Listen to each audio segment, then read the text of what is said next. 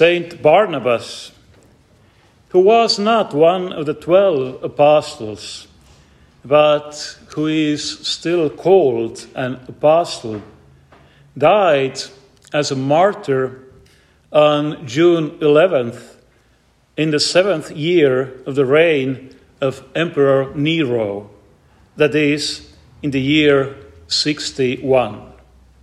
Barnabas came from the island of Cyprus, and he also died on the same island in the city of Salamis.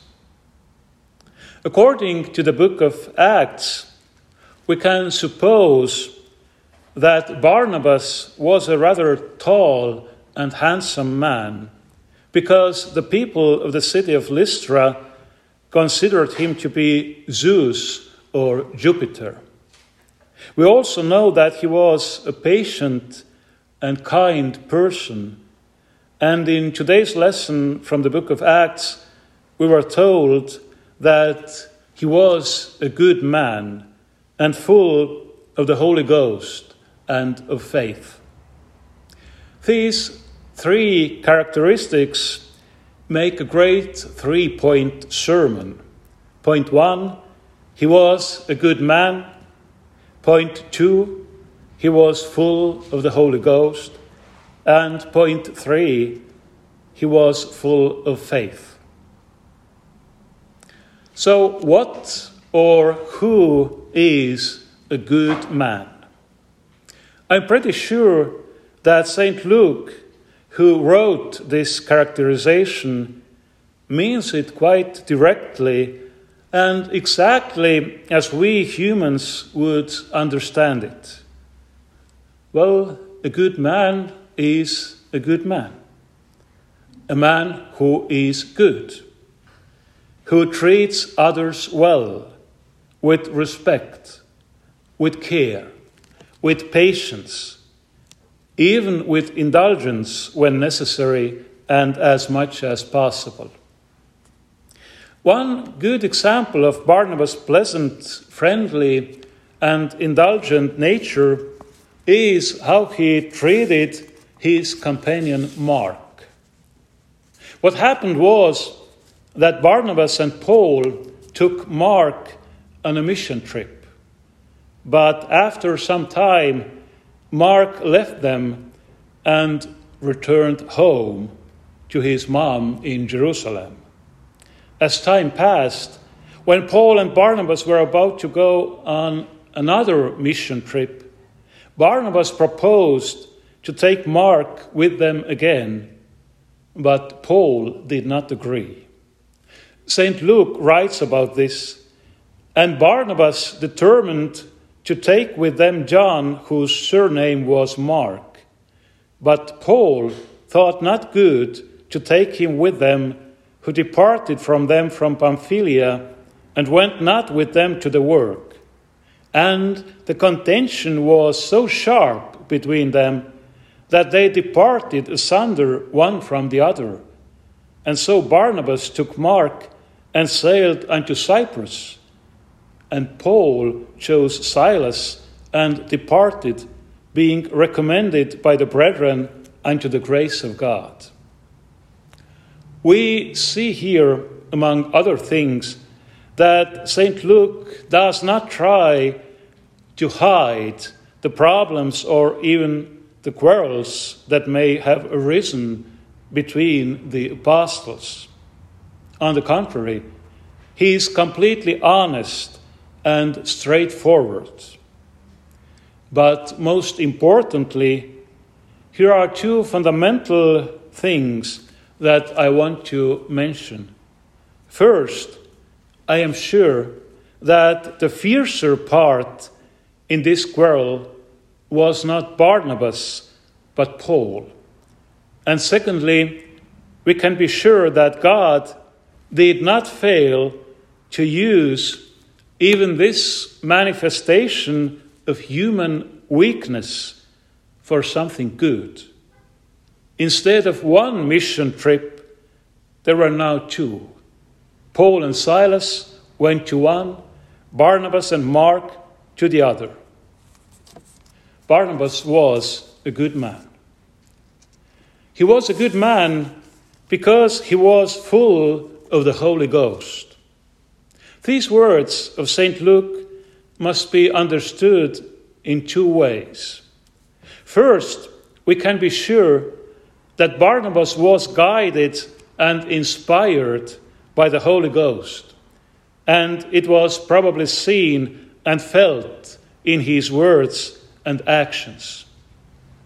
We know that Barnabas was one of the first to be baptized and added to the church after the outpouring of the Holy Ghost.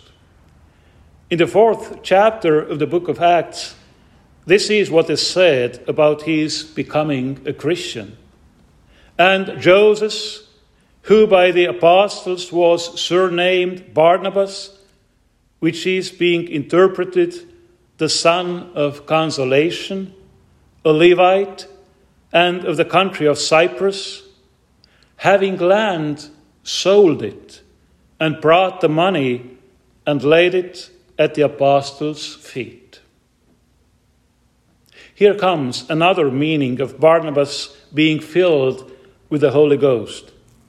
He had left behind his former life and was indwelt and vivified by the Holy Spirit, the Spirit of Christ, the Spirit of self giving, sacrificial love. I believe that Barnabas could have said the same as the Apostle Paul This one thing I do, forgetting those things which are behind, and reaching forth unto those things which are before. I press toward the mark for the prize of the high calling of God in Christ Jesus. It was the Holy Ghost who called and enlightened Barnabas. It was the same Holy Ghost who inspired and encouraged him and sent him to missionary work with or without Paul. It was the Holy Ghost who gave him the strength to endure the sufferings of martyrdom and to bear witness to the cross, death, and resurrection of our Lord and Savior Jesus Christ, both with his life and with his death. Because Saint Barnabas was also full of faith. Faith is on the one hand, conviction. Conviction in the certainty of things not yet seen. On the other hand, faith is trust. Trust in God. It is the trust from which springs our conviction in the certainty of things that we do not yet see. We believe in the resurrection and eternal life because we trust in God. We believe in God because we trust in His love. We believe in God's love because we have experienced it. God has given us the surest pledge of His love in the death and resurrection of His only begotten Son. St. Barnabas believed in all this he was full of this faith. And this means that nothing could frighten him or make him abandon his chosen path. It was not his own strength that he built himself on. His foundation was Christ, who is the true rock. We call Barnabas a saint Saint means holy. Thus, holy Barnabas. Not because of any holiness emanating from him, but because God's holiness was manifested through him. Saint Barnabas was full of faith, and this means that he was not full of himself he was full of Christ. Christ Himself lived in him in the fullness of His holiness and love. There are two more things I want to add today before I close. Firstly, we heard in today's reading from the book of Acts then departed Barnabas to Tarsus for to seek Saul, and when he had found him, he brought him unto Antioch. We sometimes make the mistake of thinking that Paul began preaching the gospel immediately after his conversion on the road to Damascus. In fact, it all took time. After his conversion, Paul was in Damascus for a short time, but then he went to Arabia for three years in solitude, after which he returned to Damascus again. Then he visited Jerusalem, where he met Peter and James and separated again into solitude, this time for a dozen years, until, as we heard in today's reading, Barnabas came to Tarsus, found Paul, and took him to Antioch and then to missionary work.